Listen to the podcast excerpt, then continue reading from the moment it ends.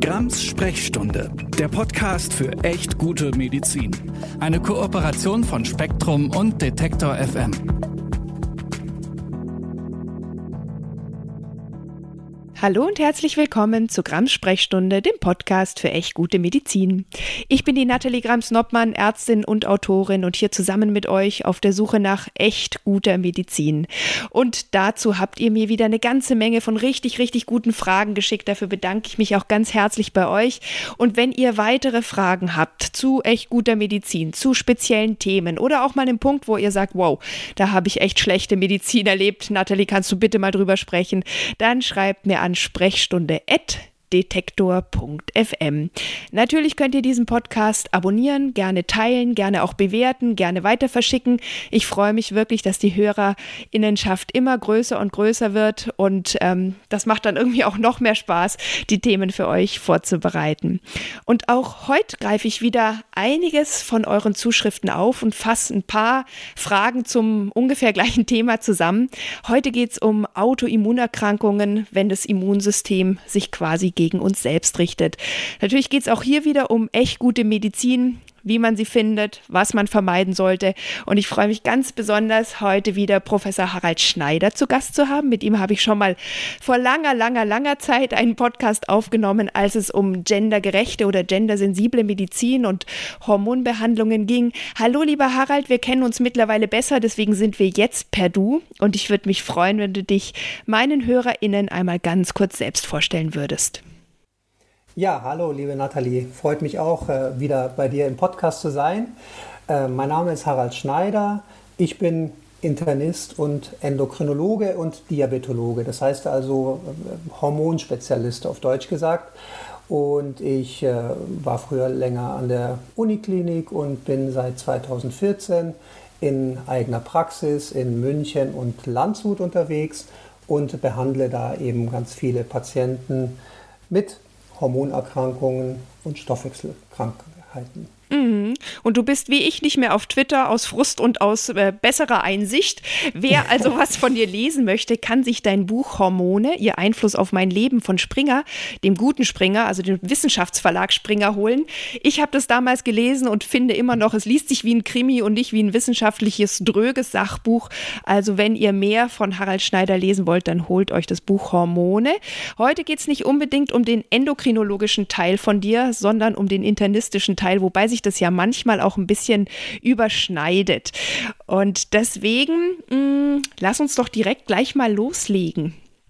Weil in der letzten Zeit haben mich immer wieder Fragen von HörerInnen erreicht, die sich eben um Autoimmunerkrankungen gedreht haben. Da geht es zum Beispiel die Multiple Sklerose, die Frage, ob Impfungen zu Autoimmunprozessen führen können oder inwiefern spezielle Diäten oder auch Nahrungsergänzungsmittel gegen Autoimmunerkrankungen helfen können. Und äh, ja, es geht also wie immer darum, Klarheit zu schaffen, gute und schlechte Medizin voneinander unterscheidbar zu machen, aber eben auch darum, berechtigte Fragen zu klären. Und meine erste wäre deshalb eine ganz basale, was sind denn Autoimmunerkrankungen? Ja, die Frage ist tatsächlich ganz basal, aber auch extrem vielschichtig. Ja.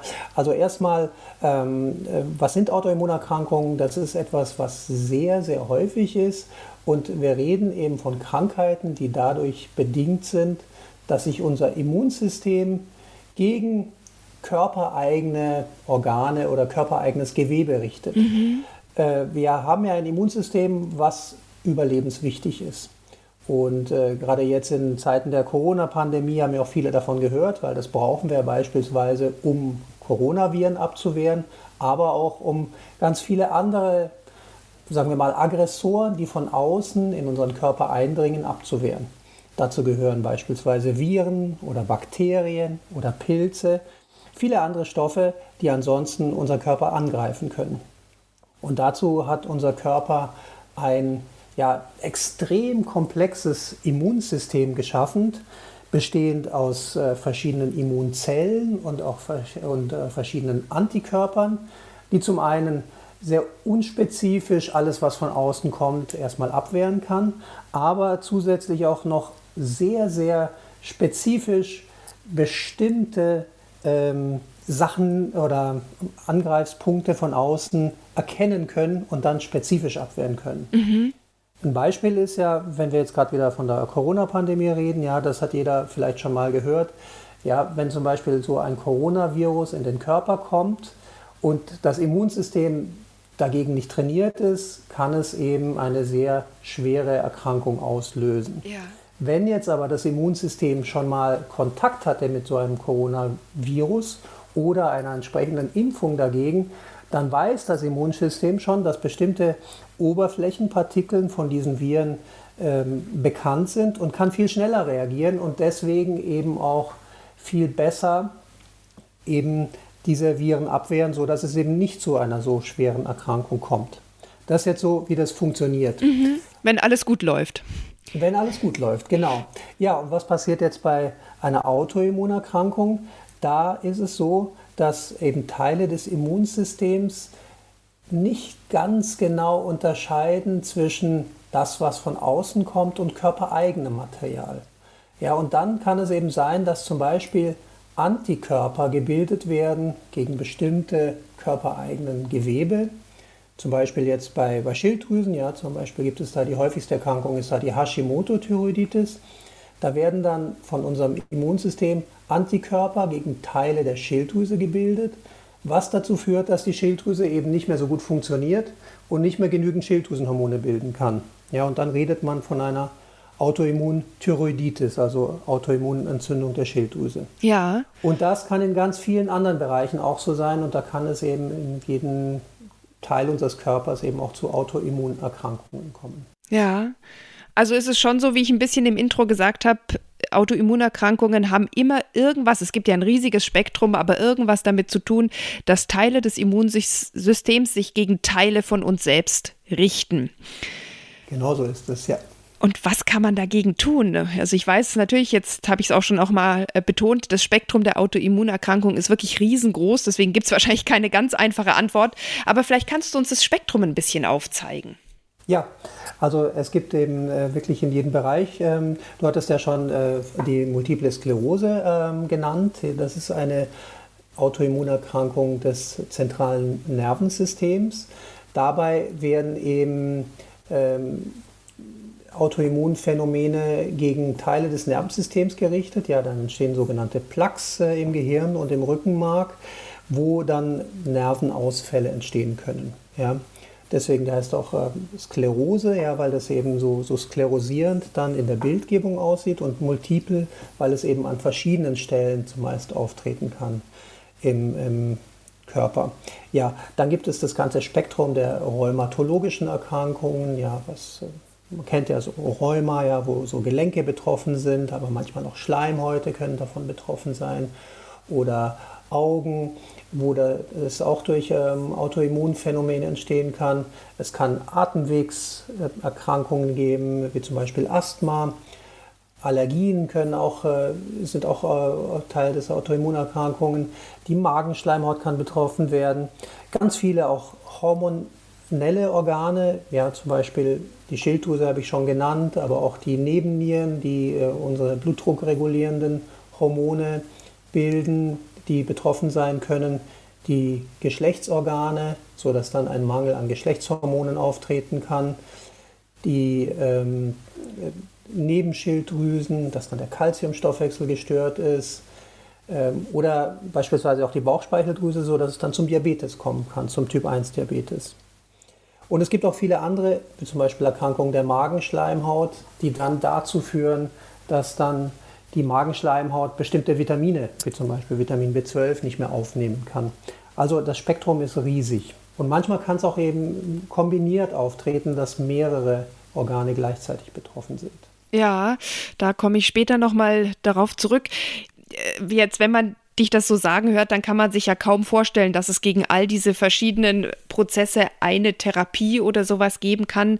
Deswegen ist es wahrscheinlich auch besser, wenn wir über ein paar einzelne Krankheitsbilder sprechen. Aber generell, vielleicht kannst du trotzdem versuchen, die Frage ähm, zu, grob zu beantworten zumindest. Die Idee der Behandlung ist dann ja immer, das Immunsystem daran zu hindern, wirklich den Körper zu zerstören oder wirklich heftig anzugreifen. Das heißt, man muss also das Immunsystem in gewisser Weise unterdrücken. Und dadurch kassiert man natürlich aber auch immer Nebenwirkungen, weil, du hast es ja selber schon erwähnt, das Immunsystem ja auch ganz klare und wichtige Aufgaben hat. Und wenn man es jetzt generell herunterfährt, kann es diesen Aufgaben ja auch nicht mehr so gut nachkommen. Kannst du vielleicht noch einen Satz oder zwei zur, zur Therapie allgemein sagen? Ja, das ist schwierig, das ähm, allgemein zu sagen, weil es sehr stark davon abhängt, welches Organ betroffen ist. Es gibt manche ähm, Organe, äh, wo vielleicht eben eine immunsuppressive Therapie helfen kann. In vielen Fällen, äh, beispielsweise auch bei den hormonellen Erkrankungen, ist aber auch so, dass wenn mal so ein Autoimmunprozess in Gang gesetzt ist, ist es sehr, sehr schwer, den zu stoppen. Und da besteht die Therapie dann eher darin, die fehlende Funktion des jeweiligen Organs auszugleichen. Beispielsweise, wenn wir einen Typ-1-Diabetes haben, da ist die Bauchspeicheldrüse betroffen und die Bauchspeicheldrüse produziert dann zu wenig Insulin, ja, also das zuckerregulierende Hormon. Und äh, das kann man, wenn das mal losgegangen ist, leider wenig stoppen und da muss man einfach das fehlende Insulin ersetzen dann in dem Fall. Es gibt so Versuche, dass man das in einer ganz frühen Phase, eigentlich bevor dieser Prozess so richtig in Gang gesetzt ist, äh, ähm, das verhindert. Aber ähm, ja, da sind die Ergebnisse noch nicht ganz eindeutig und noch, da gibt es noch keine klaren Ergebnisse. Es gibt aber andere, also äh, hier wieder das Thema Multiple Sklerose, was wir ja schon besprochen hatten. Da ist es ja tatsächlich so, dass eben auch nicht das ganze Organ, wir reden ja dann hier vom Gehirn und Rückenmark, also im zentralen Nervensystem, betroffen ist, weil wenn das komplett ausfiele, dann könnten wir gar nicht mehr leben, sondern dass da einzelne Stellen betroffen sind. Und da versucht man dann tatsächlich mit verschiedenen Immunsuppressiva das äh, zu behandeln. Da sind zum Beispiel einfach so klassische sogenannte Haut drauf Immunsuppressiva wie das Cortison, ja, ja. Was, was, was, man kennt ja, was dann einfach das gesamte Immunsystem supprimiert, was vor allem bei einem akuten Schub einer solchen Erkrankung äh, helfen kann. Und dann gibt es andere Formen von Immunsuppressiva, wie zum Beispiel Methotrexat oder Interferone. Das sind eben dann äh, Substanzen, die wirklich in das Immunsystem direkt eingreifen und da an bestimmten Punkten im Immunsystem eingreifen. Ja, um zum Beispiel auch ein Fortschreiten der Erkrankung zu verhindern. Man nimmt dann in Kauf, okay, es ist da, es ist vielleicht nicht heilbar, aber man kann versuchen, ein Fortschreiten zu, zu verhindern. Das kann auch manchmal das einzige Ziel bei der Behandlung einer Autoimmunerkrankung sein. Und weil das halt nicht besonders hoffnungsvoll klingt und auch nicht ist, das muss man ja fairerweise sagen, ähm, kursieren dann immer wieder so alternative Behauptungen, sage ich mal. Das äh, ist einfach auch naturgegeben, weil bis zur Diagnoste, Diagnose von der Autoimmunerkrankung ist oft auch wirklich ein langer Leidens- und Diagnostikweg zurückzulegen. Man fühlt sich sicherlich auch oftmals nicht gut behandelt und ähm, da gibt es dann immer wieder die skurrilsten Behauptungen, was denn helfen könne, irgendwelche Nahrungsergänzungsmittel oder irgendwelche Traumatherapien. Es gibt auch die Theorie, dass Traumata äh, äh psychologischer Natur äh, zu Autoimmunerkrankungen führten. Und das ist tatsächlich dann wieder der Bereich, über den ich mich ja ganz besonders gerne äh, gut informiere und auch gerne gut darüber aufkläre, welche Alternativen äh, Ursachen da genannt werden oder auch Heilsversprechen, die gegeben werden, was dann im Zweifel eben nicht haltbar ist. Lass uns mal über ein paar solche Punkte sprechen. Zum Beispiel, weil du die Multiple Sklerose erwähnt hast, da wird ja auch immer wieder behauptet, dass die durch Impfungen entstehen könnte. Mhm. Ja, also da kann man dazu sagen, eine Impfung ist ja auch eine Intervention, die tatsächlich unser Immunsystem beeinflusst. Sie soll ja unser Immunsystem auch beeinflussen, ja, weil wir wollen ja das äh, Immunsystem auf einen bestimmten Agens, also jetzt zum Beispiel ein bestimmtes Virus vorbereiten, dass es eben da besser ähm, äh, funktioniert und reagiert. Ja. Und da eben dazu führt, dass das dann nicht mehr zu einer solchen schweren oder überhaupt zu einer entsprechenden Erkrankung mit mhm. dem Virus führt. Ja. So. Ähm, Jetzt stellt sich die Frage, theoretisch denkbar wäre es ja, dass das dann, dann irgendwie auch das äh, Immunsystem negativ beeinflusst. Fakt ist aber, also gerade zum Thema Multiple Sklerose, wenn man sich die Daten anschaut, äh, gibt es kein ganz klares Bild. Man weiß, es gibt tatsächlich einige Fallbeschreibungen. Ja, äh, Corona ist ja eine relativ neue Erkrankung, aber deswegen wurde sie ja auch besonders intensiv natürlich erforscht in den letzten Jahren der Pandemie. Es gibt aus Ende 2022 tatsächlich eine Studie, die mal versucht hat zu untersuchen, ob gehäuft Multiple Sklerose oder andere sogenannte demyelisierende Erkrankungen nach Covid-Impfungen aufgetreten sind. Und äh, tatsächlich äh, in einer riesigen Studie ähm, haben einige Forscher mal alle Fälle zusammengetragen, bei denen eben solche Ereignisse, also Multiple Sklerose oder andere Demyelisierungen auftraten und haben insgesamt 91 Fälle zusammengetragen. Ja, das ist jetzt ähm, immerhin etwas. Sie haben auch gesagt, also man kann auch nicht jetzt da ausschließen, dass es einen Zusammenhang damit gibt. Sie konnten jetzt aber nicht feststellen, ob es jetzt auf eine bestimmte Art von Impfung zurückzuführen ist, weil nach jeder Art von Impfung waren einige Fälle beschrieben. Und es gab auch ein relativ breites Zeitfenster nach der Impfung, nachdem diese Ereignisse aufgetreten sind, was es schwer macht, einen sogenannten klaren Pathomechanismus herauszuarbeiten, also sozusagen einen Mechanismus, durch den es gut erklärbar ist, dass es genau dadurch erklärt wurde. Wenn man das jetzt in Relation setzt, ich habe heute gerade nochmal nachgeschaut, ich glaube, bis äh, Januar dieses Jahres wurden 14 Milliarden Impfungen äh, gegen Corona verabreicht. Ja, also äh, wie viele Menschen da, das weiß man nicht genau, ja, äh, aber insgesamt 14 Milliarden. Manche sind ja einmal, manche zweimal, manche drei und manche sogar viermal geimpft, wurden verabreicht. Und wenn man jetzt diese 91 Fälle versus diese 14 Milliarden Impfungen äh, gegenüberstellt, ist das natürlich eine recht kleine Zahl. Ja. Man muss auf der anderen Seite auch sagen, ja, ähm, auch Virenerkrankungen selbst können natürlich auch unser Immunsystem verändern. Und äh, auch die, die gleichen Autoren haben aufgezählt, dass im gleichen Zeitraum nach Covid-Infektion selbst 102 Fälle von solchen demyelisierenden ZNS-Erkrankungen auftraten. Also sogar häufiger als nach Impfungen. Und sie haben auch zusammengezählt, nach wie vielen anderen Impfungen solche Fälle auftraten, also beispielsweise Grippeimpfungen, Hepatitisimpfungen etc. Und da kamen sie auf 71 Fälle. Also auch eine kleine Zahl, aber auch da gibt es das.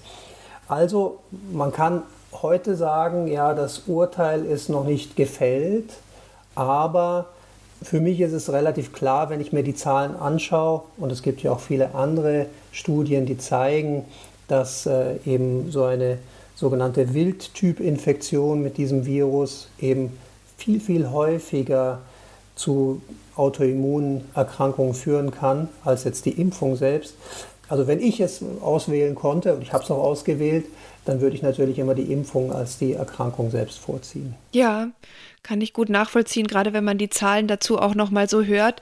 Ähm, das andere ist natürlich, dass man gerade bei Autoimmunerkrankungen oftmals auch gar nicht genau weiß, äh, wie die genau entstehen. Du hast den Pathomechanismus genannt. Der ist ja nicht nur bei der Impfung äh, zu diskutieren, sondern auch alle anderen Pathomechanismen. Wie kommt es zu diesem Phänomen, dass das Immunsystem sich plötzlich denkt, ach, dann richte ich mich doch mal gegen meine eigenen ähm, Nerven oder sowas? Ähm, es gibt wohl eine genetische Komponente, es gibt aber auch viele andere Ursachen, die noch nicht ganz geklärt sind. Und deswegen ist es halt insgesamt schwierig zu sagen, wo kommt das her und was kann man dagegen tun? Jetzt ist es ja so, du arbeitest ja als Endokrinologe wahrscheinlich vor allem auch mit Autoimmunerkrankungen aus dem hormonellen Bereich. Du hast es ja auch schon erwähnt, zum Beispiel die Hashimoto-Thyreoiditis. Da hat mir tatsächlich auch eine Hörerin geschrieben, dass sie diese Diagnose hat und ganz oft mit ihren Beschwerden nicht ernst genommen wurde. Also sie wurde da in die psychische Ecke gedrängt, bis endlich diese Diagnose gestellt werden konnte. Und sie hat gesagt, das fand sie ganz furchtbar ähm, und sie würde sich wünschen, dass äh, ich mit einem Experten drüber spreche oder einer Expertin, was man auch auf diesem Weg dorthin tun kann. Ne? Vielleicht, wenn so zunächst mal ein Verdacht geäußert wird, uh, das könnte was Autoimmunes sein oder man kommt selbst auf die Idee, weil man ein bisschen gegoogelt hat bei Symptomen. Dieser Weg bis zur Diagnose einer Autoimmunerkrankung, egal jetzt erstmal, was die Ursache ist, ist sicherlich schwer und kann lange dauern. Was kannst du Menschen mitgeben, die, die auf diesem Weg sind?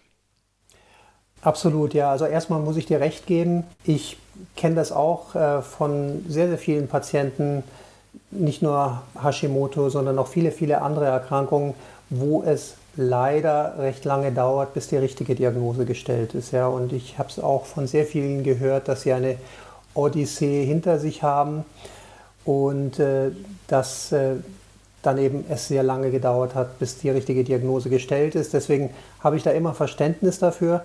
Prinzipiell kann ich erstmal nur sagen, ja, nur um die Dimension äh, zu, darzustellen, es ist tatsächlich äh, das häufigste überhaupt bei uns in der Praxis. Also ich würde sagen, jetzt in unserer Praxis ist äh, auf jeden Fall Autoimmunerkrankung und davon äh, mit Abstand die Hashimoto-Thyreoiditis äh, die allerhäufigste Erkrankung in unserer Praxis. Also und es gibt auch Daten, dass auch bei, bei Hausärzten sogar solche Schilddrüsenerkrankungen extrem häufig sind.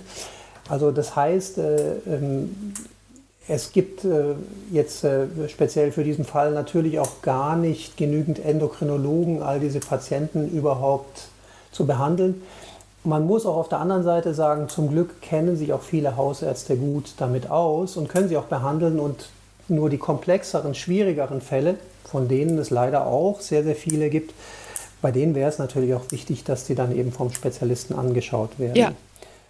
Hm, was man sagen kann, ist, ja, also es ist auch immer leicht natürlich mit einem Vorwurf an Kollegen zu gehen und zu sagen, ja, hättest du doch mal die und die Zeichen beachtet, äh, dann, äh, dann wäre das äh, vielleicht nicht passiert.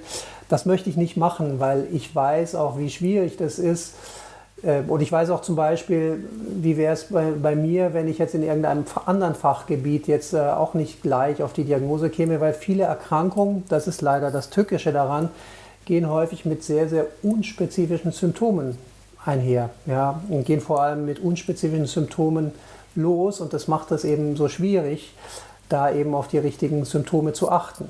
Ja, ähm, und äh, ich denke aber trotz allem ist es, ist es deutlich besser geworden, weil gerade das Thema Hashimoto-Thyreoiditis, ähm, das geht ja mit einer Störung der Schilddrüsenfunktion einher. Äh, in der Regel mit einer Unterfunktion der Schilddrüse. Manchmal zu Beginn kann auch erstmal eine Überfunktion auftreten. Und äh, heutzutage ist es zum Glück, habe ich zumindest persönlich den Eindruck, schon so, dass äh, bei entsprechenden Symptomen die meisten Hausärzte sozusagen als Basisuntersuchung vielleicht in der Blutabnahme mal einen TSH-Wert, also diesen basalen Schilddrüsenwert mitmachen und dann würden sie normalerweise schon in den meisten Fällen auf die richtige Spur geführt werden. Mhm. In sehr, sehr vielen Fällen lässt sich dann eben, wenn wir jetzt beim Thema Hashimoto-Thyreoiditis sind, das eigentlich auch gut behandeln. Ja, man muss dann eben die entsprechende Schilddrüsenhormondosis beginnen und das entsprechend anpassen und dann funktioniert es auch gut. Die schwierigen Fälle sind eben die, wo es dann aber trotzdem Probleme gibt. Und solche kenne ich auch viele, ja, wo es dann eben einfach sich sehr schwierig gestaltet mit der Dosierung, wo vielleicht auch doch noch andere Sachen sind, wie zum Beispiel andere begleitende Autoimmunerkrankungen, die das dann eben schwieriger machen können. Und da ist es dann eben tatsächlich sinnvoll, den Spezialisten heranzuziehen. Und äh, ja, da ist es dann eben wichtig, dass man daran auch denkt. Mhm. Also dein Tipp wäre tatsächlich auch, sich zu trauen, den Spezialisten oder die Spezialistin aufzusuchen in dem jeweiligen Bereich, in den die Autoimmunerkrankung dann eben auch gehört. Ja. Aber gerade weil es oft länger dauert, bis dann der Diagnose klargestellt ist, kann man ja auch verstehen, dass Menschen sich nach Alternativen umsehen und, und äh, manchmal ja auch regelrecht von, von Alternativen belagert werden. Ja, ich denke da an die Homöopathie, an Nahrungsergänzungsmittel, an Vitamine wie Vitamin D oder eben, was ich vorher schon kurz angesprochen habe, weil mir das auch wirklich jemand geschrieben haben, am empfohlene Traumatherapien, die angeblich gegen Autoimmunerkrankungen helfen sollen. Was sagst du denn dazu? Ja, also bei manchen Sachen ist ja auch ein Fünkchen Wahrheit drin und das macht es manchmal auch schwierig, da ähm, immer allgemein zu antworten. Äh, beispielsweise ist es ja tatsächlich so, dass erstmal generell Autoimmunerkrankungen extrem auf dem Vormarsch sind. Das ist tatsächlich so, ja. Also wir haben in den letzten Jahrzehnten eine deutliche Zunahme der Autoimmunerkrankungen gesehen und äh, wir werden wahrscheinlich noch eine weitere Zunahme sehen. Und tatsächlich ist es noch nicht so klar ähm, oder zumindest nicht bis aufs Letzte geklärt, woran das denn liegt. Ja, und es gibt tatsächlich verschiedene Faktoren, die da wahrscheinlich eine Rolle spielen. Das mag die Ernährung sein, das mag beispielsweise Luftverschmutzung sein. Ja, da gibt es beispielsweise Daten, dass in Städten mit starker Luftverschmutzung ja dann bestimmte Autoimmunerkrankungen wie zum Beispiel auch Multiple Sklerose etc. gehäuft auftreten können. Das mag auch die sogenannte, ähm, das, das Ausgesetztsein für bestimmte äh, Pathogene. Ja, es gibt diese berühmten Studien von früher, dass Kinder, die eben auf dem Bauernhof aufgewachsen sind, wo sie mit äh, Kuhstall und so weiter in Kontakt kommen, dass die eben einfach weniger Autoimmunerkrankungen bekommen als Stadtkinder. Das mag auch Ernährung sein, das mag auch Stress sein, ja, oder, oder Schlafmangel, Schichtarbeit. Äh, all das könnte eine Rolle spielen. Und ähm, das Problem ist aber, dass es jetzt da nicht äh, hilft, äh, dass man jetzt sagt, das eine und dann wird alles gut. Noch ein Beispiel ist äh, ja auch ähm, zum Beispiel das Thema Vitamin D, was ja generell ein Hype-Thema ist, nicht nur bei Autoimmunerkrankungen. Es gibt beispielsweise äh, Hinweise, dass tatsächlich Leute mit Multipler Sklerose oder mit anderen Autoimmunerkrankungen niedrigere Vitamin D-Spiegel haben als Menschen, die diese Erkrankung nicht haben. Jetzt ist aber die Frage, heißt das, dass wenn wir jetzt all diesen Menschen Vitamin D geben, dass dann automatisch das alles besser wird? Das ist eben das, was nicht geklärt ist, ja, weil wir müssen uns immer fragen, haben wir es jetzt hier mit einem ursächlichen Zusammenhang zu tun oder nur mit einem Marker für das Vorliegen einer Erkrankung? Ja, weil man weiß generell, Menschen, die krank sind, die zu Krankheiten neigen, haben häufig auch niedrigere Vitamin D-Spiegel. Und das ist alles noch nicht ganz geklärt. Ja, und äh, äh, wenn man jetzt konkret sagt, ja, also äh, was würde jetzt vielleicht eher gesund sein, man kann sich schon überlegen, wenn wir jetzt einen bestimmten Nährstoffmangel haben, einen nachgewiesenen Mangel, ja, einen sehr niedrigen Vitamin D-Spiegel, ist es wahrscheinlich nicht falsch, den auszugleichen. Ja, wenn wir jetzt einen Mangel an Vitamin B12 haben oder einen Mangel an Eisen oder Folsäure etc., dann ist es wahrscheinlich sinnvoll, den auszugleichen. Nicht nur, um jetzt eine bestimmte Autoimmunerkrankung zu vermeiden, sondern auch um generell ja, ähm, sonstige Risiken zu vermeiden. Ja? Und ähm, das ist sicher richtig.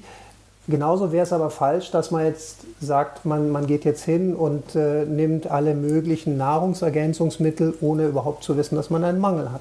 Weil dann kann es sogar gefährlich werden. Ja, weil da gilt es wie überall, auch die Dosis macht das Gift. Ja, Wer sich da noch nicht ganz sicher ist, kann gerne in meine Nahrungsergänzungsmittelfolge reinhören. Da habe ich das auch mit einer Expertin nochmal explizit gesprochen, besprochen. Und wer wissen möchte, wie evidenzbasierte gute Ernährung geht, kann auch in eine Folge von mir reinhören. Das habe ich nämlich auch schon mal aufgegriffen, weil es ja auch super wichtige Themen sind. Auch über Homöopathie habe ich natürlich schon häufig gesprochen. Ich glaube, da ist meine Meinung auch ziemlich ähm, klar. Ähm, und an der Stelle bleibt vielleicht für uns nur festzuhalten, wie Autoimmunerkrankungen entstehen, weiß man noch nicht bis ins letzte Detail und für jede dieser, dieses, dieser einzelnen Erkrankungen in diesem großen Spektrum. Und wann immer jemand euch ein sehr großes Heilsversprechen macht oder ein sehr dezidiertes Heilsversprechen und das nicht ganz plausibel ist und man dazu vielleicht auch nicht unbedingt Studien findet, da natürlich wie immer skeptisch sein. Und über die Studien, die Harald Schneider jetzt erwähnt hat, hier mit Vitamin D oder auch mit Luftverschmutzung und so weiter, da habe ich euch auch die Links in die Show Notes gepackt. Wer da mehr wissen möchte, möchte, kann sich natürlich gerne noch ein bisschen einlesen. Du hattest jetzt an ein paar Punkten schon erwähnt, dass es ja oftmals auch nicht bei einer Autoimmunerkrankung alleine bleibt. Wenn das Immunsystem irgendwie mal ein bisschen fehlgeleitet und überalarmiert ist, kann sich das tatsächlich auch an mehreren Stellen äußern, sodass äh, der Körper sich dann quasi in vielfältiger Weise gegen sich selbst richtet. Kannst du uns deswegen noch was zu komplexen Autoimmunendokrinopathien zum Beispiel sagen? Ja, es gibt tatsächlich äh, manche Erkrankungen, die auch äh, ge gemeinsam auftreten können. Es gibt äh, die sogenannten polyglandulären Autoimmunsyndrome. Also das heißt Autoimmunphänomene, die mehrere Drüsen betreffen. Und äh, diese sind dann meistens ähm, durch einen bestimmten genetischen Hintergrund bedingt. Es gibt äh, manche Autoimmunphänomene, die sind eher seltener, wo bestimmte einzelne Gene mutiert sind und andere, wo mehrere betroffen sind. Äh, das ist äh, zum Beispiel das sogenannte Schmidt-Syndrom. Da äh, kommt dann eine Kombination von Erkrankungen der Schilddrüse, wie zum Beispiel die Hashimoto-Thyreoiditis, der Nebenniere, also dem sogenannten Morbus Addison, manchmal auch ein Diabetes mellitus Typ 1, äh, manchmal auch ähm, ein äh, Mangel an Geschlechtshormonen. Das heißt also, wo eine ganze Latte von verschiedenen Problemen zusammenkommen kann. Und äh, das ist zum Glück seltener, aber so leichtere Sachen wie zum Beispiel das, das ist gar nicht so selten, ähm, ist die äh, Pigmentierung der Haut an bestimmten Stellen, die sogenannte Weißfleckenkrankheit oder Vitiligo, die auch ähm, gehäuft zusammen mit einer Hashimoto-Thyreoiditis beispielsweise auftreten mhm. kann.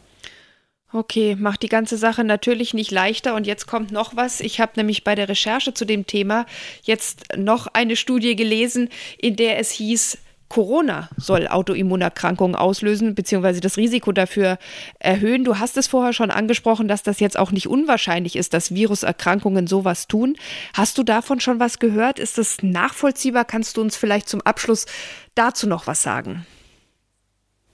Ja, also wie du sagst, wir haben ja vorher schon darüber gesprochen. Es ist ja tatsächlich so, dass eben Immunphänomene generell getriggert werden durch Substanzen, die unseren Körper eingreifen. Das könnte theoretisch die Impfung sein, aber in viel stärkerem Maße ist es meistens eben eine Viruserkrankung selbst.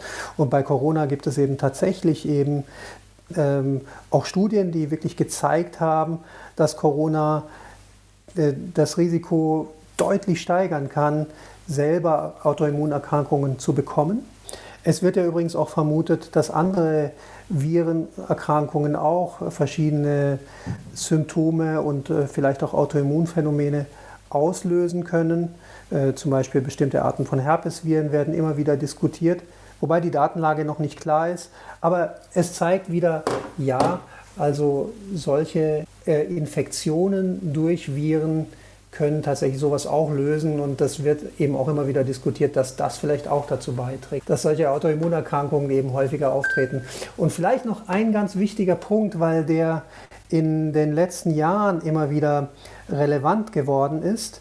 Es gibt bestimmte Krebstherapien, die sogenannten Checkpoint-Inhibitoren, die ähm, ein Segen sind auf jeden Fall, weil sie dadurch viele Krebserkrankungen, zum Beispiel Hautkrebs, behandelbar machen, die früher einfach ein Todesurteil waren.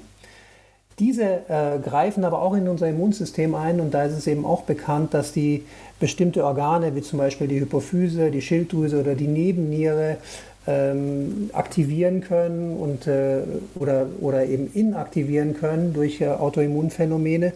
Und das ist eine neue Art von Autoimmunerkrankung, die es jetzt eben seit einigen Jahren gibt, aber die eben häufiger werden wird, weil es eben immer mehr Menschen gibt, die dadurch mit diesen Medikamenten behandelt werden. Okay, also auch Medikamente können die Ursache sein. Ja. ja. Das ist wie immer so, alles, was wirkungsvoll in den Körper eingreift, kann leider auch Nebenwirkungen haben. Das haben wir auch hier immer wieder zum Thema gehabt. Lieber Harald, ich danke dir sehr. Es ist ein richtig krass äh, mutiges Unterfangen, über ein so komplexes Thema wie Autoimmunerkrankungen in einer halben Stunde sprechen zu wollen. Und ihr müsst uns bitte alle verzeihen, wenn wir das ein oder andere nur angerissen haben. Das ist wirklich ein riesiges Thema. Auch für uns MedizinerInnen ist das wirklich ein großes Ding.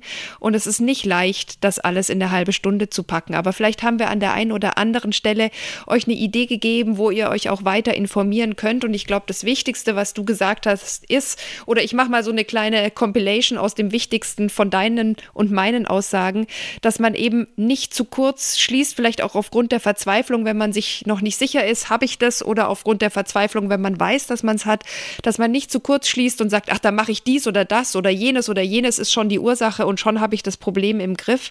So leicht ist es leider nicht.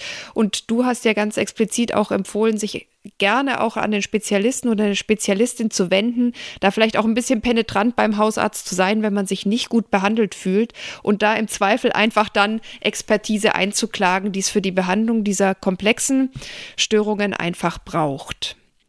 Habe ich das so richtig gut zusammengefasst so oder hast du noch was, wo du sagst, ach, da muss ich unbedingt ergänzen? Nee, das war alles super zusammengefasst. Ich möchte nur vielleicht noch sagen, ja, also in vielen Fällen ist der Hausarzt ein sehr kluger Mensch, der äh, häufig in die richtige Richtung denkt. Also ihn auf jeden Fall erstmal ansprechen, ist auf jeden mhm. Fall gut. Und wer wissen will, was bei den Hausärztinnen das Problem ist, kann gerne in meine letzte Folge reinhören. Da habe ich nämlich einem Hausarzt all die kritischen Fragen gestellt, die ihr vorher mir gestellt habt, habe ich einfach weitergegeben.